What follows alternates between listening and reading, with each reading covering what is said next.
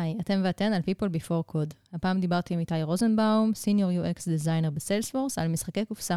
דיברנו על ההיסטוריה שלהם, על הקשר בין עיצוב מוצר למשחקי קופסה, על איך מוצאים משחק שיתאים לנו, ולמה כדאי לכם להביא משחק קופסה לפגישת הצוות הבאה שלכם. שתהיה הזנה נעימה.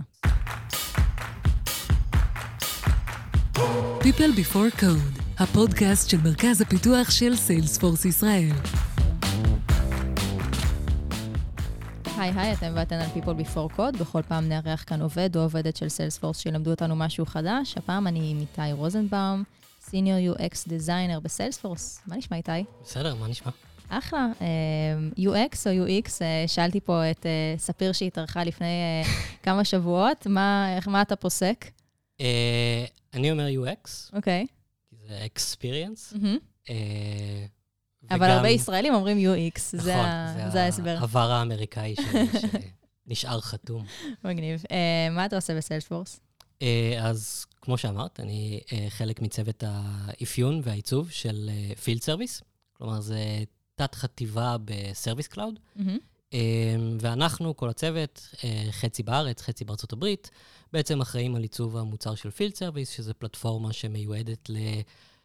כל מי שעובד בשטח, כלומר, בעיקר טכנאים, זה האסוציאציה הראשונה שיש תמיד לאנשים, אבל גם רופאים שעושים ביקורי בית, סוכני ביטוח, כל מי שהולך ומטייל לו ברחבי הארץ והעולם. מעניין. אנחנו מדברים היום על משהו אחר לגמרי, מנותני שירות בשטח. לגמרי. אולי נמצא קישור. משחקי קופסה. נכון. והשאלה שלי היא למה? למה אנחנו מדברים על זה? דבר ראשון, כי זה כיף. ובאנו לעשות כיף. ובאנו לעשות, כלומר, צריך לעבוד בשביל לחיות, ולא להפך. נכון. אז עם כל הזמן הפנוי שיש לנו, כדאי למצוא משהו כיפי לעשות איתו. אז באמת, זה תחביב שאני אישית נחשפתי עליו לפני עשור בערך, משהו כזה, והוא די נשאבתי לתוכו. בתור ילד, זה לא משהו שככה העסיק אותך ו... היו לנו את המשחקי קופסה הקלאסיים בבית, כלומר מונופול, הרמז וזה, אבל בדיוק בתקופה שגדלתי נכנסו משחקי וידאו לעולם, כלומר הנינטנדו והפלייסטיישן וזה, אז זה די משך אותי לכיוון הזה. כן, באופן טבעי. ורק באמת ב10 שנים האחרונות חזרתי חזרה לתחום הזה, והוא פשוט שאב אותי פנימה. זה מעניין שאתה אומר את זה, כי כשאני משווה את הנוף של משחקי הקופסה של היום לזה שלפני 20 שנה, כשגדלתי, השינוי הוא אדיר. וזה ממש נהייתה איזושהי תרבות, סביב קהילות שיש סביב הדבר הזה. מעניין אותי מהזווית שלך, עד כמה אתה חושב שלהתפתחות של הטכנולוגיה והאינטרנט יש קשר לזה? אז כן, כלומר, דבר ראשון, כשאנחנו היינו ילדים, כלומר, בין אם זה שנות ה-70, 80, 90, באמת היה היצע מאוד מצומצם של משחקי קופסה. כלומר, מונופול, הרמז, סיכון, וזהו בערך. ובשנים האחרונות, כלומר, ב-20 שנה האחרונות, באמת יש קפיצה אדירה בתחום, וגם ההיצע מאוד מאוד גדל. כלומר, זה התחיל עם Settlers of Catan, שיצא ב-95. וואו, לא ידעתי שזה כל כך ותיק. והרגיש שזה הגיע לארץ רק בעשור האחרון כזה. ביחד עם הגדילה, והאינטרנט קשור לזה, אבל הוא כאילו זה שהתחיל את המעבר הזה, ואנשים שהבינו שבאמת יש קהילה של אנשים מבוגרים יותר, שמחפשים את הדרך הזאת להעביר את הזמן. וכמובן שהאינטרנט עזר לזה להתפתח באופן אקספוננציאלי, כלומר, כמעט כמו כל קהילה כזו או אחרת. כשאני הייתי ילד, בחטיבה, בתיכון, מי שהיה מסביבי זה מי שהייתה לי גישה אליו. כלומר, אז אם אף אחד מהחברים שמסביבי לא היו בתחום של משחקי קופסה, אז לא הייתי שומע על זה. ואם אף אחד לא היה מעוניין בזה ואני כן, אז לא היה לי עם מי לשחק. אבל ברגע שהאינטרנט נכנס לתמונה, עם מדיה חברתית והכל, אז פתאום נהיה הרבה יותר קל למצוא אנשים עם תחומי עניין משותפים. שנמצאים באזור, וגם שלא נמצאים באזור. נכון. לא פעם ולא פעמיים יצא לי לנהל דיונים בקבוצות כאלה או אחרות, עם אנשים בצד השני של העולם. וצריך להגיד, ונגיד את זה בשקט, גם הקורונה עזרה קצת. נכון, נכון. כלומר, עצם זה ש... יש דברים טובים בקורונה. כן, עצם זה שכולנו פתאום היינו תקועים בבית. אין לאן ללכת, אין קולנוע, אין מסעדות, אין שום דבר, הכל סגור. צריך למצוא דרך כלשהי להעביר את הזמן. סיימנו את כל נטפליקס. אין יותר מהיר. פעמיים. דיסני פלוס הגיע קצת באיחור. כן, לגמרי. אז אנשים חיפשו איך להעביר את הזמן, ובאמת בתור מישהו שבאמת מעורה בקהילה הזאת, ראיתי את העלייה, כלומר, את העלייה במספרים. אני בין השאר גם מנהל את אחת מהקבוצות משחקי לוח בארץ, אז ראיתי כמה אנשים פתאום נכנסים ושואלים ומגלים את התחום הזה, כי הם... מחפשים את זה ממש אקטיבית. כן. זה גם קשור לרצון הזה של אנשים אולי קצת להתנתק מהמסכים, כי זו פעילות שכן מאפשרת לאנשים לשבת ביחד, ולא להיות מול מסך, בין אם זה משפחה, או חברים, או עם הבן או בת הזוג. זה פשוט משהו שכיף לשבת. כן. פעילות חברתית כזאת שעושים ביחד, שלא דורשת חשמל. דיברנו באמת, כאילו, הזכרת את הניתוק מהמסכים, העניין אותי דווקא החיבור פה, כי ביום יום שלך אתה מעצב מוצר, אתה רואה איזשהו קשר בין עיצוב מוצר לבין חוויית משתמש במשחקי קופסה? כן, בהחלט. עיצוב מוצר, בסופו של דבר, זה לא משנה אם המוצר הוא דיגיטלי או אנלוגי. אז הרבה מהמתודיקות והדברים שאנחנו משתמשים בהם, באים לידי ביטוי גם כשזה מגיע למשחק קופסה. כמו מה לדוגמה? אפילו ברמה הכי פשוטה, כשעושים את קורס ה-UX וקורס ההסמכה, אז אחד מהטכניקות שמלמדים אותנו זה להשתמש בפייפר פרוטוטייפ. כלומר, לקחת את המסכים שאנחנו רוצים לעצב, פשוט לצייר אותם על דף ועט, ואז לגשת לאנשים ולהגיד, אוקיי, מה אתה חושב שיקרה כשאני לוחץ על הכפתור פה? ומה אתה חושב שיקרה? הכל על דף נייר בעצם? דף נייר, עושים כמו סטורי בורד כזה, ובעצם מנסים את זה על אנשים, כי הרבה יותר קל לעשות את השינוי כשזה על דף ועט, ואני פשוט מקשקש וכותב משהו אחר במקום. כן. שבפועל, שחושבים על זה, גם משחק קופסה זה פייפר פרוטוטייפ פשוט שאחר כך נהיה על נייר קצת יותר יפה, קשיח, ועם אומנות טיפה יותר יפה. כן. אבל המתודיקה היא אותו מתודיקה, וגם נניח בכמות המספרים, כלומר, אני קראתי איזה בלוג של מישהו שהוא מעצב משחקי קופסה, והוא אמר שהוא הכין איזה פייפר פרוטוטייפ כזה, ושלח לאנשים שינסו, או העלה את הקבצים לאינטרנט, שכל אחד יכול להדפיס אצלו בבית, במדפסת, והוא אמר שהוא עשה בסך הכל בחודש משהו כמו 500-600 משחקי ניסיון, קיבל פידבק מאנשים, וככה יכל לשפר את המשחק שלו. עכשיו, המספרים האלה זה מספרים שאנחנו כמעצבי תוכנות ואפליקציות חולמים עליהם. ואצלכם זה כל כך הרבה יותר פשוט, כי אתה שולח איזה סקר ואמור לקבל תשובה, אבל... כן, אבל לגייס אנשים ולהביא אותם, כלומר, אנחנו... ביום טוב מצליחים להביא איזה 20 case studies. אז איך אתה מסביר את הפער הזה? כי לאנשים כיף יותר לשחק, אין מה לעשות. כלומר, אם אני אבוא למישהו ואגיד, היי, רוצה לנסות משחק בחצי שעה, או רוצה לנסות לבדוק אפליקציה לניהול אנשי שטח, די בטוח שרוב האנשים... אתה אומר, זה משהו במיתוג גם שמושך אנשים. כן, בהחלט. ויש דברים שאתה מצאת שבמשחקי קופסה עושים... יותר טוב מבחינה עיצובית, או אלמנטים שאתה משתמש בהם גם במהלך העבודה שלך? כן. אני חושב שמשהו שהם באמת עושים בצורה מדהימה, שאנחנו מנסים לפצח בעבודה היומיומית שלנו, זה הדרך שבה הם מנגישים מידע למשתמש, או לשחקן בעצם. כי בסופו של דבר, כשאני משחק, אני לא רוצה כל 5 דקות ללכת לבדוק בספר חוקים, לראות מה צריך לעשות בכל שלב. כן. והמון משחקי לוח בעצם צריכים להנגיש לפעמים חוקים מאוד מסובכים ומורכבים, והם צריכים להנגיש את זה לשחקן, שהמידע הזה יהיה זמין, ולא באמת יצטרכו ללכת לספר חוקים. ויש משחקים שעושים, כלומר, משחקים שעושים את זה טוב, עושים את זה בצורה מדהימה, עם הדרך שבה הם מציגים המון המון מידע במקום יחסית מצומצם, להם אפילו אין את הלוקסוס של מסך שיכול לשנות את המידע שהוא מציג. כלומר, זה הכל סטטי ונשאר באותו מקום. נניח, יש משחק שאני מאוד אוהב, שנקרא קנבן, שכל שחקן הוא בעצם עובד במפעל לייצור מכוניות, ואתה כאילו אחראי על הפס ייצור, והלוח בנוי ממש כמו פס ייצור. כלומר, אתה הולך מהעיצוב של המכונית לחלק שבו לוקחים את כל הרכיבים ומרכיבים אותם, והכל יש ממש מסלול, כמו שיש במפעל כזה, שמצויר בקו צהוב כזה, שממש מוביל אותך בלוח, וזה מסביר את הפעולות בצורה מאוד מאוד לוגית. מאוד סלף-אקספלנטורי כזה. בהחלט. אתה לפעמים נתקל בכל מיני תגובות כמו, אבל אתה בן אדם מבוגר, מה לך אבל למשחקים? כן, כלומר עדיין יש את הסטיגמה הזאת של משחקים זה לילדים. היא משתנה, כלומר, אני חושב שגם פה פלאפונים וכזה קצת עזרו, כי פתאום כולנו נהיינו גיימרים, כי כל אחד מאיתנו יש לו איזה Angry Birds או משהו מותקן על הטלפון. וגם משחקי קופסה, כלומר, יש משחקי קופסה שהם ממש לא לילדים, כלומר, שהם דורשים חשיבה הרבה יותר בוגרת, משחקי אסטרטגיה יותר. יש גם התרבות הזאת של Escape Room שנכנסה לפה בעלות 8 שנים האחרונות, גם מאוד תרמה על ה...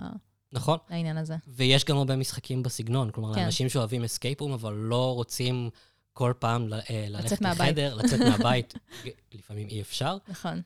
אז יש באמת ז'אנר שלם של מה שקוראים לו כאילו Escape Room in a Box, שפשוט מעבירים חדרי בריחה לכל דבר, עם רמזים, ויש גם כאלה שממש משחיתים חלקים מהמשחק, כי זה כאילו כל מיני קודים סודיים, שאתה צריך לקרוא אחד מהקלפים ולסדר אותם בצורה אחרת, וזה יכול להיות ממש כיף. ומבחינה, כאילו, איך אתה תופס משחקי קופסה כאיזשהו כלי חברתי? דבר ראשון זה רוב המשחקים, כלומר, יש משחקים שהם מיועדים לסולו, אבל רוב המשחקים דורשים עוד אנשים. אין מה לעשות. כן. וזה יכול לנוע בין 3-4 חבר'ה, יש גם משחקי מסיבות שיכולים להיות 20, 50 ואפילו 100 אנשים. כלומר, יש גם משחקים שהם מיועדים לכל מיני כנסים וכאלה, שזה באמת משהו ענק כזה שמשחקים כולם ביחד. וכן, פשוט כולם יושבים סביב שולחן. אנחנו, לי יש, ולהרבה אנשים שבתחום, יש קבוצה קבועה שאנחנו נפגשים פעם בשבוע, נפגשים בבית של מישהו, מוציאים משחק, שותים וויסקי או בירה, מדברים, מקשקשים ומשחקים. נשמע כיף. האמת שכשאתה מדבר על לשבת סביב שולחן ולפתור איזה בעיה, זה ישר זורק אותי לעולם של העבודה שלנו בעצם. זה משהו שאנחנו עושים ביום-יום במסגרת פגישות. פיזי, לא פיזי. בעיניך המשחק קופסה, אולי זה קצת ברורה לי פה התשובה, אבל אני אשאל בכל מקרה כדי לקבל את האינסייט, כלי טוב לגיבוש, או שזה יכול דווקא פתאום להכניס אנשים שהם יותר תחרותיים לפינות שלא ידעו לצאת מהם? תמיד יש את הבעיה של אנשים שהם נהיים סופר תחרותיים, אבל צריך לזכור שזה באמת רק משחק. אבל כן, זה בהחלט יכול להיות כלי גיבושי. האמת שאנחנו בפגישות צוות שלנו מדי פעם, כלומר אחת לכמה שבועות, אני מביא איזה משחק מהאוסף שלי, ובפגישת צוות השבועית שלנו אנחנו פשוט יושבים ומשחקים איזה משהו קצר, בזמן שאנחנו מדברים על עדכונים שבועיים וכל מיני דברים כאלה. גם יש הרבה משחקים שהם משחקים שיתופיים, כלומר לא אחד נגד השני, אלא כולם עובדים ביחד במטרה לפתור איזושהי תעלומה, או למנוע ממחלה להתפשט בכל העולם. נשמע אקטואלי. ואז באמת עוזר, כלומר, לעבוד בצוות, ולכל אחד יש את התפקיד שלו, שהוא או היא צריכים לעשות, ובאמת צריכים לעבוד ביחד. מהמם. אוקיי, אז שכנעת אותי, אני רוצה להתחיל לשחק במשחקי קופסה כבר ביום שישי הקרוב, אז אני כנראה אלך לחנות משחקים, נכון? אבל המבחר יכול להיות קצת מאיים. זה תמיד מדפים מאוד גבוהים, עם הרבה מאוד כותרים של משחקים שאני לא מכירה. איך יודעים איפה להתחיל? אז כן, זה בהחלט יכול להיות מאיים, כי כמו שציינתי, באמת התחום גדל ויוצאים מאות, אם לא אלפי משחקים חדשים בשנה. אבל אני חושב שגם, א', בחנויות היהודיות יש המון צוות שמכיר את התחום ויודע להמליץ, כלומר, ישאלו שאלות של מה הסגנון של כל אחד.